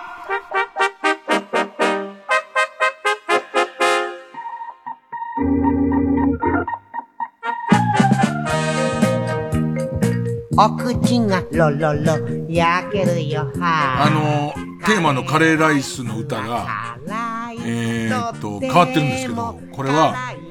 金子ディレクターが、えーまあ、僕がね、その、えっと、こんな感じの歌なんだけどって言ったやつと、先週まで流れてたやつが、ちょっとイメージ違うんだよ、もっと古いんだよな、みたいな話をしてたのを覚えてて、いろいろ探した結果、オークションサイトに上がって、しかもね、その、教育用みたいな、学校の音楽室に入れる用みたいなところのものらしいっていうのが出てて、それを個人で競り落として、で、今回かけて、でいて、今日入った時に伊集院さんこれこれこういうわけなんですよつって。で、俺が、え、そんなこと言ったっけ？つって。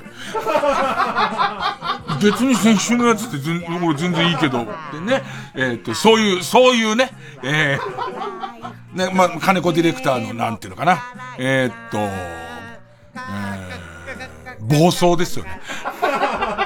えー、なんか個人、個人プレイですよね。目に余る個人プレイですよね。さあ、えー、それでは、飲んだようーん、他行ペンネーム犬イワン。た、タンクローリー、タンクローリーいっぱい、タンクローリーいっぱいにカレーを詰めて、作りすぎちゃったは無理があるだろう。すいません、あのお隣のもんですけども、ちょっとカレーを作りすぎちゃいまして、もしよかったらあのいただいて、あ、そうですか。あ、今タンクローリーの方。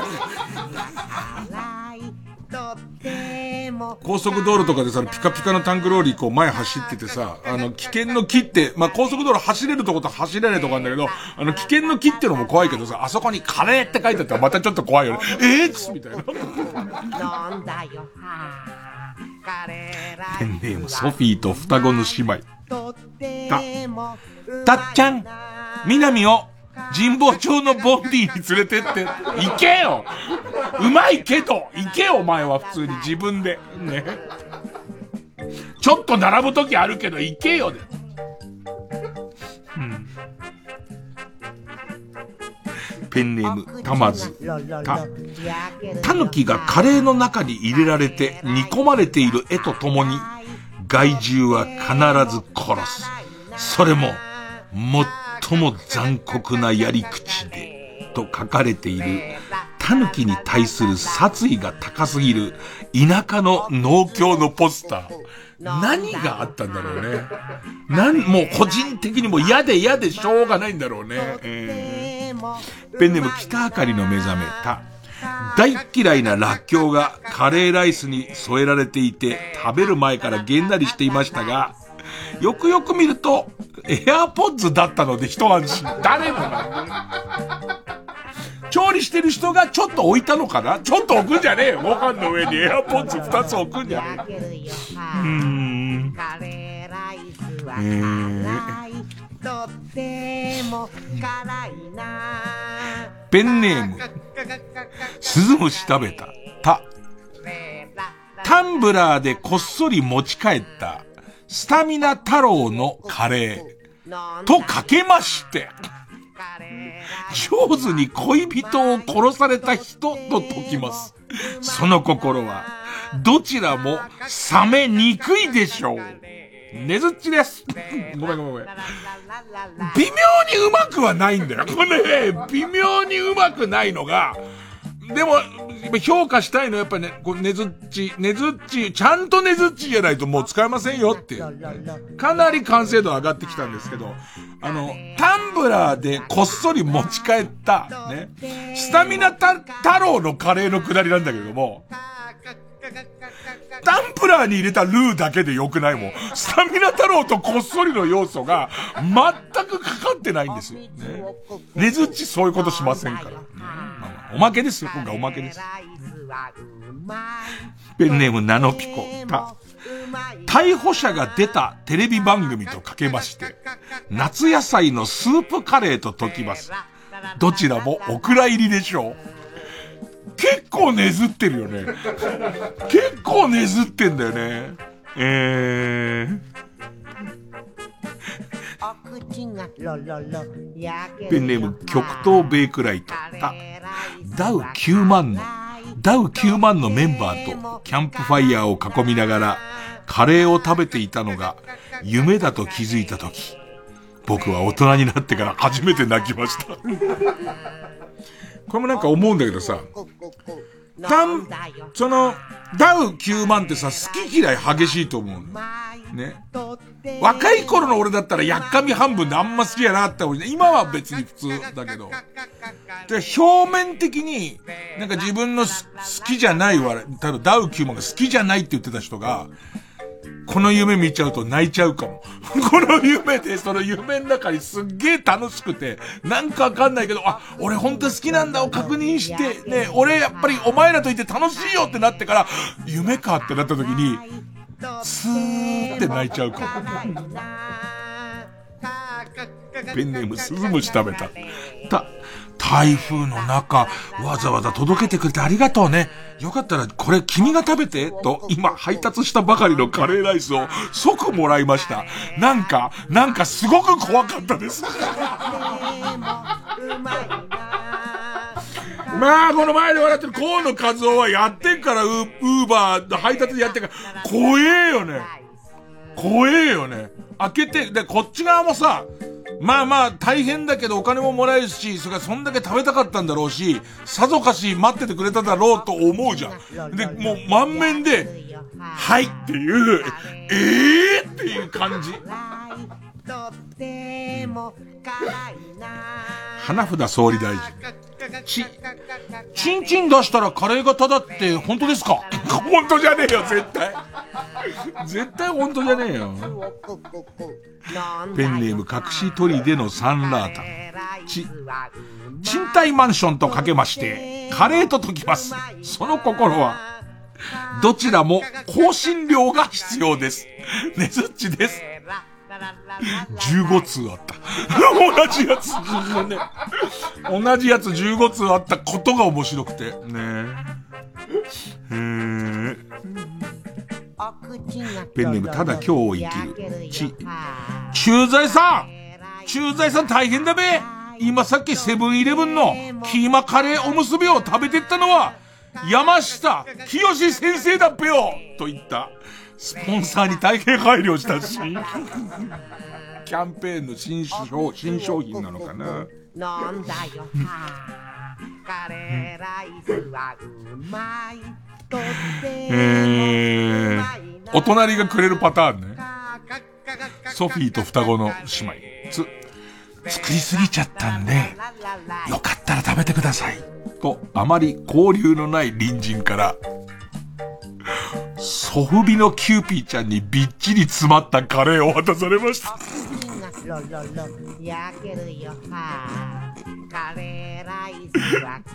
どれぐらいのやつが怖いかなすごいでかいやつより、あの、すごいでかいやつだって結構入れやすいじゃん。じゃなくて、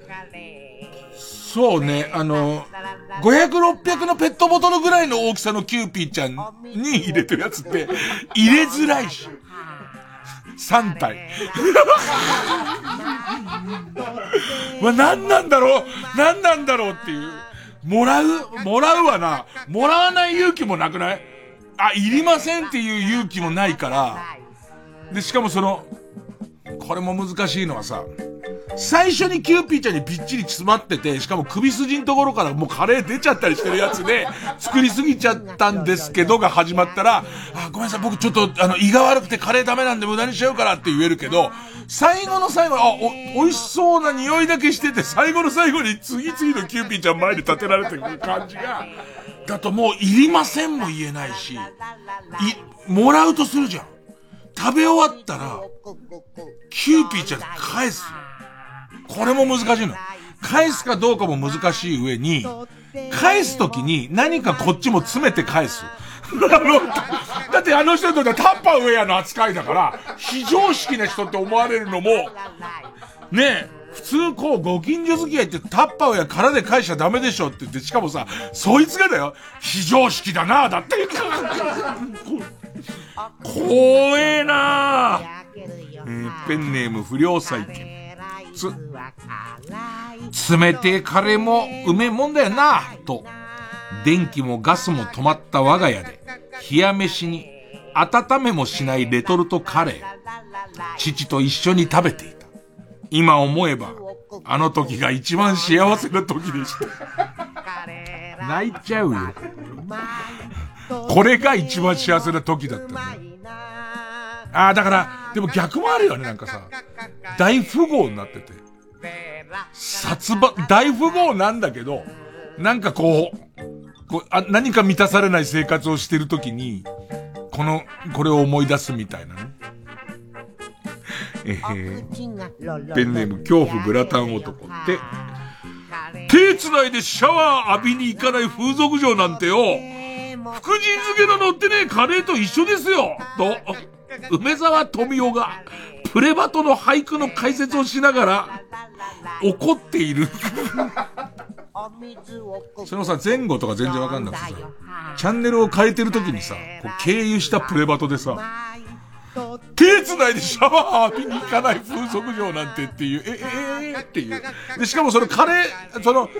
区の添削は終わっちゃってるから、その句をもう一回見たい。なんでそうなったのかもう一回見たいんだけどもっていう。うん。えー。ペンネーム BJ サトル。と、どうしてインド料理はカレーばかりなの？とインド人に聞いたら、和食が醤油料理ばかりなのと同じじゃないと言われてハッとした。という程よい作り話をツイートして一日が始まりました。何のためなんだろうな、えー、ペンネームシグとトラウデンナオミカレー。どうせ無駄にアボカドとか入ってるぽいな、ちっちゃい玉ねぎとかね。ねえ、ちっちゃい玉ねぎとか、芽キャベツとかだよね。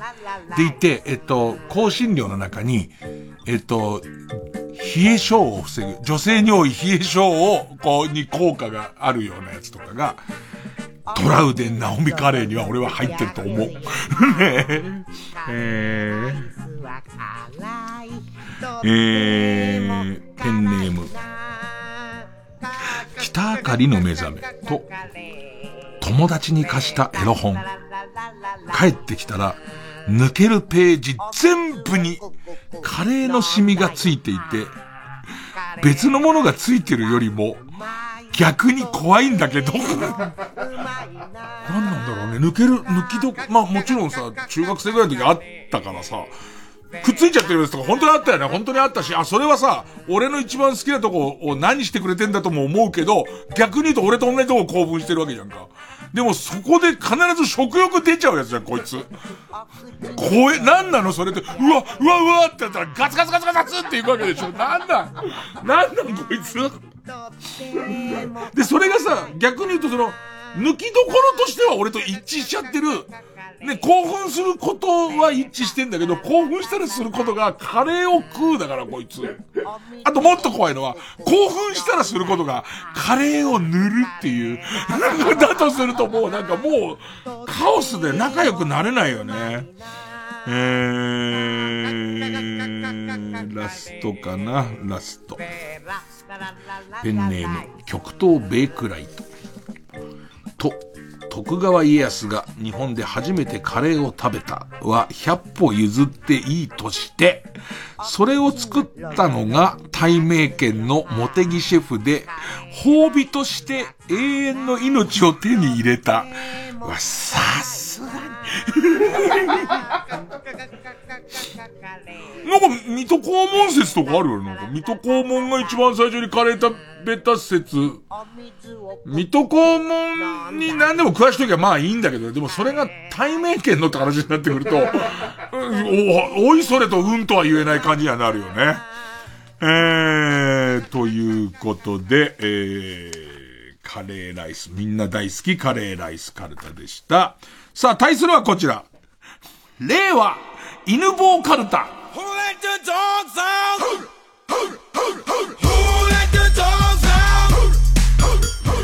棒七犬さんぐらいだったよ。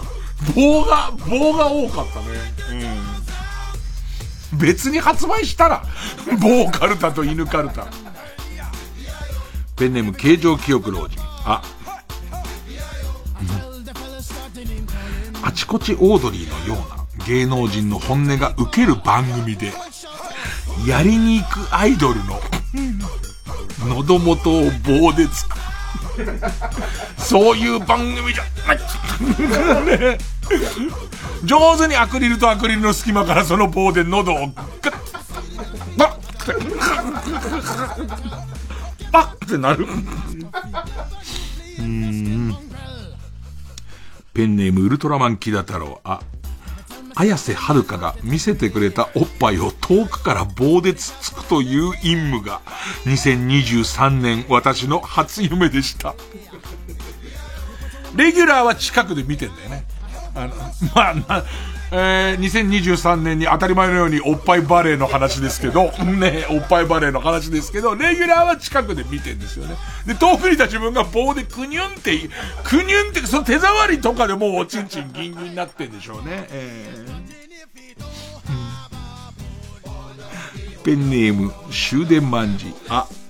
浴びる優雅。犬の飼い方で炎上して、深夜2時から朝の6時にかけてめちゃくちゃ反論していた。夢？そういう夢？ねペンネーム、うろずつき。あ、アンミカに異常に怯える犬？何か、何かっても、なんか犬の本能に訴えかけるものがあるんだろうね。ペンネームたまず。あ、相棒を連れてきて、この子の虚勢手術をしてほしいんですけどと言ってきたおばあちゃんに、あのね、これはね、ロボ、ロボット、犬じゃないんですよ。忙しいんでお帰りくださいと冷たくあしらった日からですかね。毎日、ポストに、受殺と書かれた紙が入れられるようになったのは、呪い殺すと書いてね、達筆なんだろうね。市販代クラスの字で、受殺って書いて、畳んで入ってんだろうね、ずっと。しかも毎日。えー、ペンネーム、メッシュ心に真水。あ、アレクサ、警察犬の嗅覚を混乱させる方法を教えて。なんとか、今、チャット GPT みたいなやつ、きっと答えてくれるんだろうね、ちゃんとね。うん、ペンネーム、芋タコ南京錠。あ、甘い。天城越えのサビに発情したのか、うちの飼い犬が突然石川さゆりさんに飛びかかり、着物をビリビリにしました。もう何度も来てる、そのラストコーラスの一番の、もうここっていうところに、石川さゆりさんも、もう今日の、今日の喉の調子やお客さんの感じとか、全部マックスに達したところで、甘ぎーが超えたんだろ、何かを。何かを超えたんだよね。ギーってなった途端に、その犬のチンチンがニョキニョキニョキニョキニョキってなって、ガーッつって。カルタね。というカルタの読み札だけどね。ねペンネーム、佐田吉、い。石の、石の上にも3年。棒で叩かれながらだけでも4ヶ月。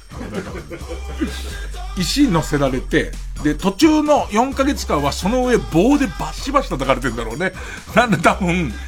何が起こったのかわかんないけど、じゃあ2年6ヶ月目に急に棒が導入されたんだろうね、おそらくね。で、バチバチやられてて、で、いてこう自分の中で石の上にも3年と。ね。で、この棒で叩かれてる要素だけ切り取っても4ヶ月ですっていう、相当耐えてるよ。相当耐えてる。ペンネーム、紫の猫。い。犬に着せる服を買いに来たんですけど、お客様、まずは向かいのユニクロで、ご自身の服を買われた方がよろしいかと。えー、ペンネームマイペース。い、妹の友達が来ている間は棒で部屋から出られないようにされています。外から。いや、なでしたよ。うち姉ですけども。あのー、今日必ず、その兄貴と俺の前で、えー、今日友達来るから絶対廊下うろうろしないでね、みたいなことを言われて育ちました。今では、今ではなんとか食べていけるようになっています。ペンネーム目指しい。イソギンチャクを棒でつついていたら夕方になっていましたが、昼ご飯代が浮いたのでいいです。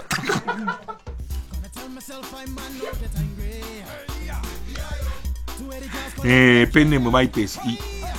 命の恩人を棒で殴るときは、せめていい棒で。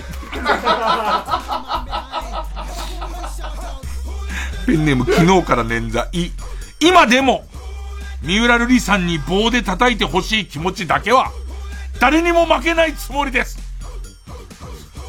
そう。そう。いろいろなってますけどね。えー、ペンネーム北あかりの目覚め。い、犬の糞放置禁止と書かれた張り紙、隅に小さく、私がついつい食べちゃうから。怖えんだよ、もう、なんか怖えんだよ。さっきのキューピーのやつの家のそばだろ、これ。怖いわ ペンネーム、芋たこ南京錠。い、陰謀集めに集めて犬の形に丸めて、その芋を連れて外を散歩していたら、通りすがりの綺麗なお姉さんが、可愛いワンちゃんですね、とか言って、陰謀犬を抱いてくれないかしら？なんだよ、だから。だ、なんなんだよ、この短文は。この短文は。しかもさ、陰謀を集めに集めて丸めるじゃん。で、その陰謀を連れてっていう。で、お姉さんがワンちゃんだと思った時点で陰謀犬っていう表現にここでまた変わってるっていう。でも、うちの亡くなった犬の、こう普通に抜けた毛とかブラッシングして溜まったやつをずっとこうやっていっぱい袋に入れてて、で、それはあのさ、よく三浦康子さんがやるさ、あの、チクチクするやつ、あの、チクチクしながらぬいぐるみみたいなの作っていくやつで、あのー、犬の形にしてくれる業者の人がいてさ。だからその人に犬だって言い張って陰謀を渡したら陰謀犬を多分作ってくれるはずだよね。で、それをこう連れて散歩させてたら、もしかしたらお姉さんが可愛いワンちゃんで抱き上げてくれるかも。えー、ペンネームろくでなし。い、犬の散歩とかけまして、盗塁王と解きます。その心は、どちらも、リードが、リードが欠かせません。基礎山中です。じゃあそれぐらい、じゃあそれぐらい。じゃあそれぐらいだよ。じゃあこれぐらいだよ。悔しかったんだろうね。俺だってできんだよっていう、ね、えー、進行と時間稼ぎやったけど、俺だってできんだからなっていう気持ちでやったんだろうけど、やっぱりこれぐらいだと思うんだよね。えー、ペンネーム、鴨志田代。い、犬の散歩をしている時に、鬼塚千尋の前を通るのは何か怖いだって。ちょっと待って。えー、ペンネーム虹色ろうそく、い、いい子にしてないと。フードルおじさん来るよなんだろう、この、土佐犬おじさんだったら連れてる土佐犬が怖いわけじゃん。ね、大型犬だったらシベリアンハスキーおじさんならじゃん。プードルなのに？言うこと聞かない。髪型？髪型なのかな？えー、ペンネームかわやかじ、う、うまい棒のアレンジレシピほど虚しくなるものはない。わかるわ。なんか、その、うまい棒にホワイトソースかけてちょっと焼いてグラタン風にしたやつとかさ。うまい棒いらなくないっていう。そのもう、もううまい棒の要素だけが悲しみを、もうむしろ悲しんじゃうからっていう。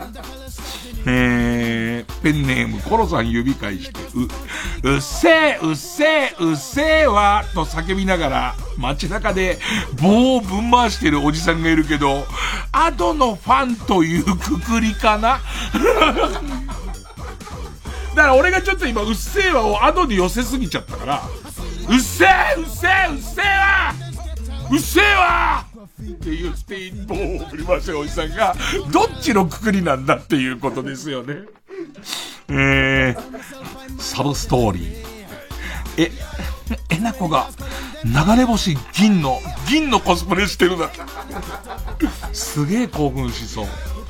えー、川やかじ、え、エロ本が森に落ちていた時にページをめくる棒。夢グループで販売決定です。ペンネームマイペース。え、エッチな気持ちになると立っちゃう棒ってなんだ？答えが普通に、チンポコ。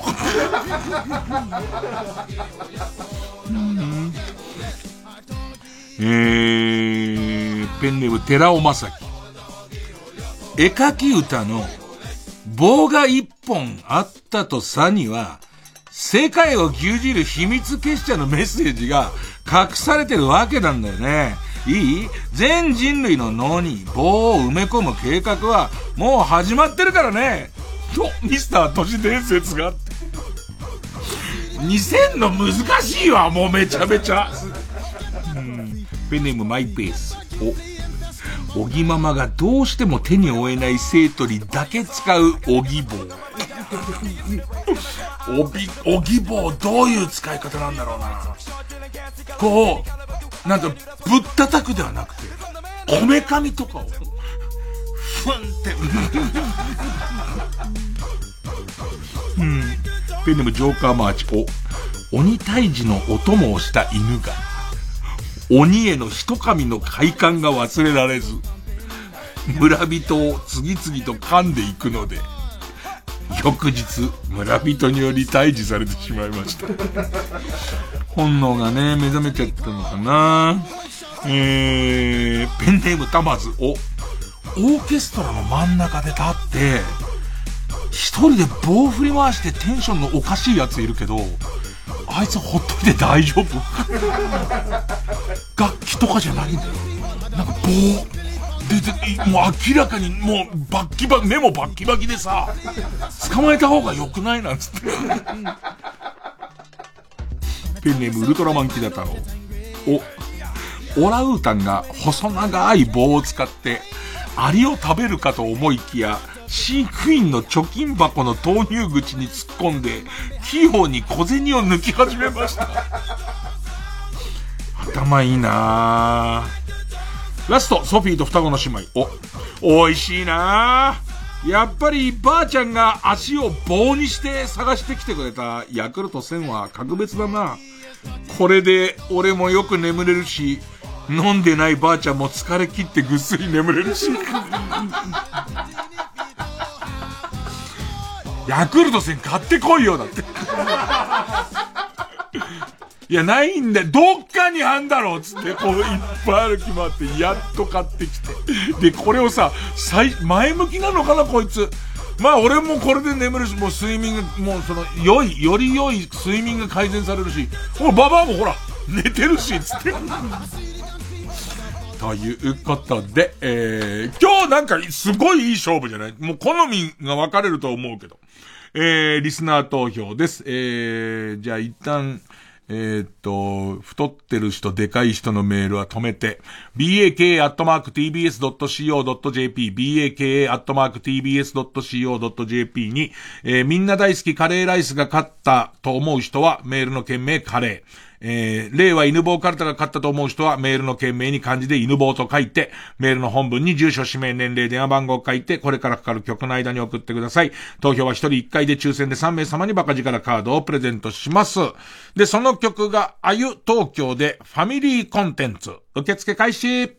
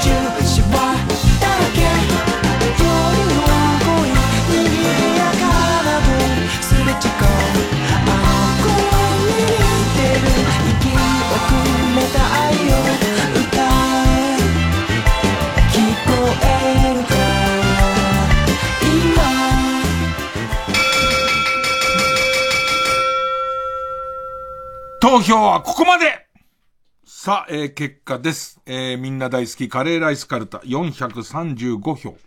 令和犬坊カルタ412票。勝ったのは、みんな大好きカレーライスカルタいい勝負でしたね。だからもういよいよねずっち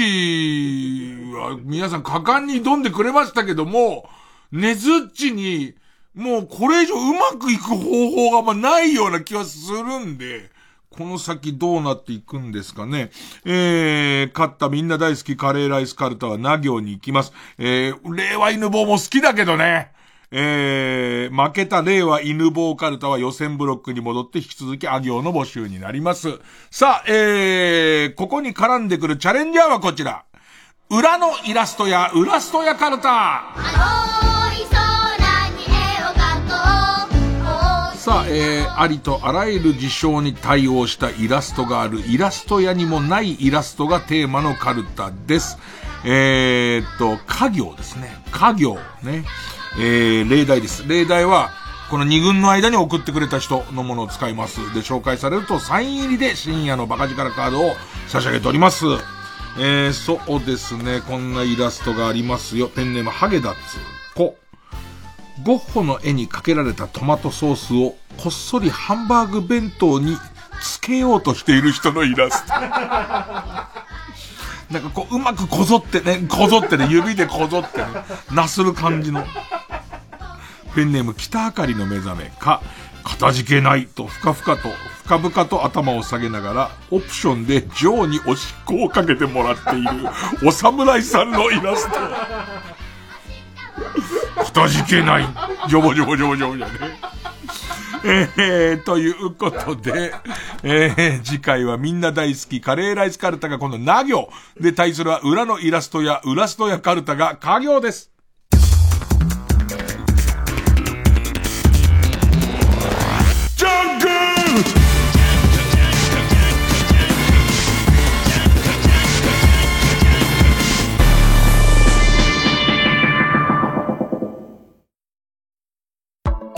アナウンサーの日々真央子です。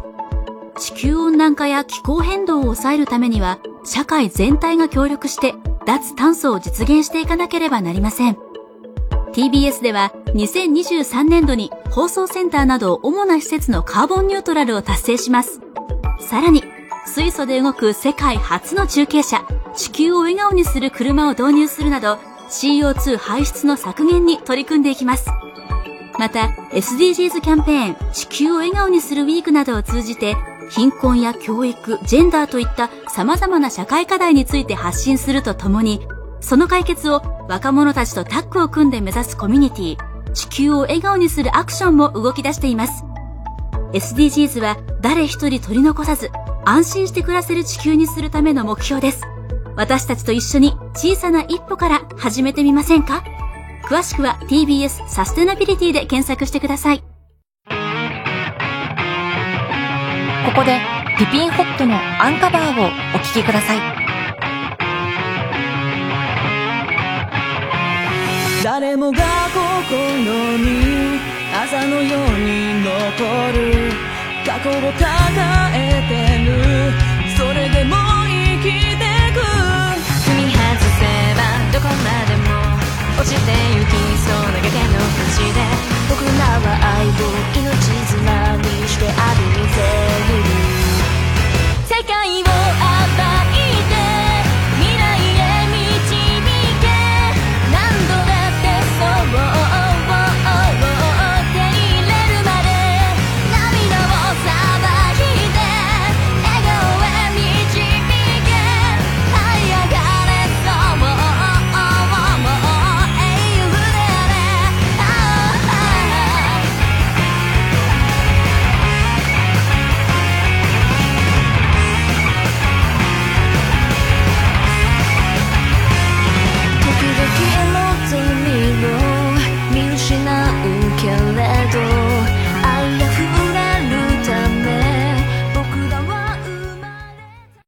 マツコの知らない世界やバナナマンのせっかくグルメなど TBS テレビの多くの番組で紹介され反響を呼んでいる話題のグルメやスイーツが期間限定で FKD 宇都宮店に大集結。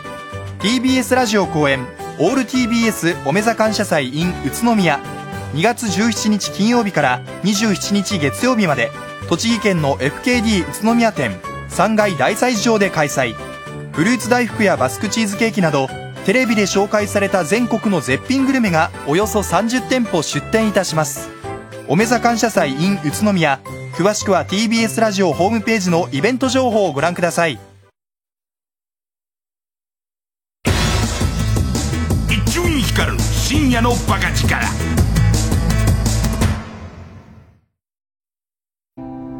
マキタスポーツです。芸人になって25周年今年も単独ライブ音ネタ6を開催します。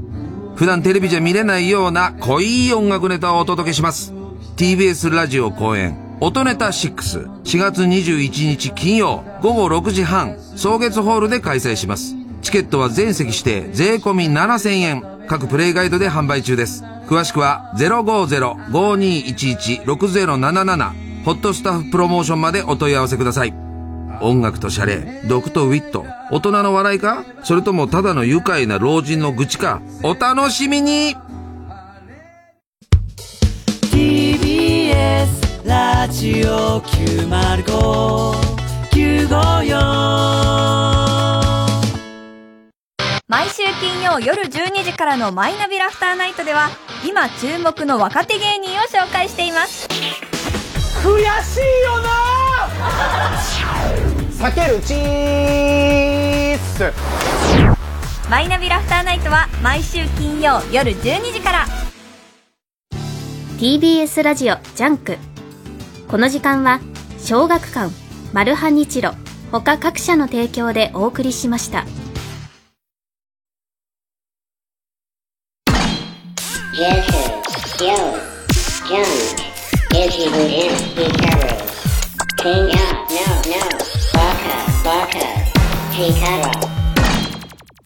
えーっと、番組あと5分、5分ぐらいかな。えー迷ったんだけど、あ、本当はね、えっと、白、白ブリーフエピソードいっぱいもらってて、これ絶妙に俺好きなんだよね、あの。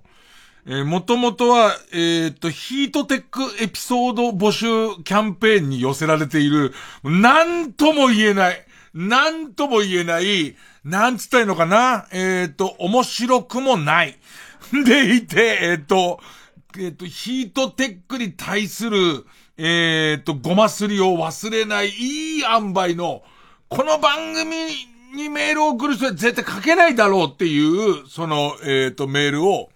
ヒートテックではなくて白ブリーフで送ってくれてたんだけど、これがね、さすがっていう人もいれば、我慢できないもんだな、やっぱりっていう人もいて、うんね、みんな面白くしちゃうんだよね。その、そのね、ギリギリのとこ揺れてるのが面白いんで、来週まで、来週やるんで、ね。えー、ちゃんとね、これがいいやつで、これがやりすぎてるやつをちゃんとやらないと、急いでやるともったいない。あのね、本当に一番難しいと思う、俺。一番難しい。ねえ。ーっと、じゃあ T シャツが欲しい体のでかい人からのメール。ラジオネーム忘れなぐささん。えー、北海道の方です。私は、旭山動物園の象です。今、飼育員の目を盗んでこのメールを書いています。冬の動物園はとても寒いので、T シャツが欲しいぞって書いてあります。本当に象なんじゃんほ象、あの筆とかでかけたりとか、頭いい動物だから、T シャツ欲しいぞってさ、人はかけませんよ。人は、あの、ごめんなさい、人は恥ずかしくてかけませんよ。でも象ですから、象ですからね、えー、北あかりの目覚めさん。フラフープをやっていただけなのに、土星と間違えられましたっていう。でかい。でかいね。えーみんなジロジロ見てるなと思ったら、天体観測部の人だったっていうことですね。えーっと、それからラジオネームどうにもならんよさん。海水浴に行き、僕が海から出るたびに、水の傘がぐぐっと減り、あちこちでマグロがビチビチ跳ねています。嘘ばっかさあ、どの差なんだよ。どういう差なんだよ。ラストに、ラストにその師匠の落語会で、三遊亭落花生くんっていう子が教えてくれた師匠のエピソードがあって、で、それラストにちょっと喋りたいなと思ってたんだけど、なんかね、最後までうちの師匠の、そのリハビリを一緒にやったりとか、周りの世話をしてた人の一人が落花生くんなんだけど、でも師匠はその家に帰ってから死ぬまで、え、プレバトをすげえ楽しみしてて本人も出てたから、やたらプレバトを見てたらしいの。で、で師匠がその、えっ、と、休んでる、で、もう病気療養中のプレバトをまた見てたら、弟子だから横にいるわけ、横にいて、そうするとこう、いろんなのが発表されるたびに、これは、こことここが違うって夏木先生が言うぞっていう、ここが違って、ここを前にやった方がいいんだよって言うと、まあ弟子はもうさ、師匠の尊敬の目ですぐ横にいるじゃん。そうすると、そのまま見てると、夏木先生が、同じこと言って同じように直すんだって。だからその弟子からしたら師匠やっぱすげえなって早くこのプレバト戻って師匠活躍してほしいなって思うわけ。で、次から次へそれが当たる中に、えっと、俺が、その回は師匠の留守に俺が出るっていう回だったらしいの。でいて、その回俺も未だに覚えてんだけど、師匠がそう、ーんって言った後に、これと言って直すとこはねえなって言ったら、夏木先生が、な、直すとこはないですって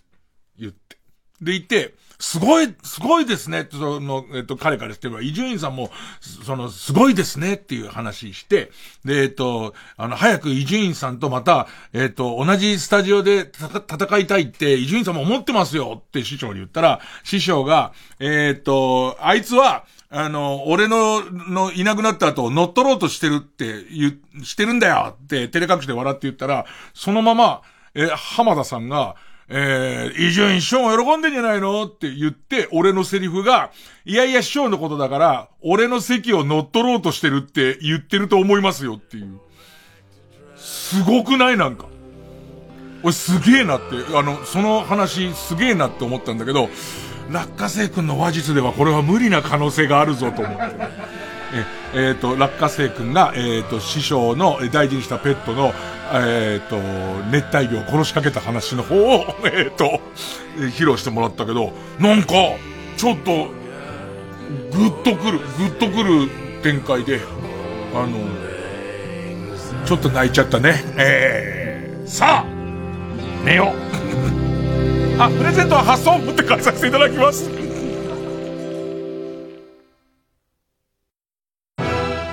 TBS ラジオ公演スロバキアフィルスペシャル。7月6日木曜日東京赤坂サントリーホールで開催。スメタナモルダウ。ドボルザークチェロ協奏曲新世界より。黄金のスラブプログラムを名門スロバキアフィルとチェリスト笹沼達樹がお届けします。チケットは各プレイガイドで販売中。詳しくはコンサートイマジンチケットセンター。03-3235-3777 03-3235-3777または TBS ラジオのホームページイベント情報まで。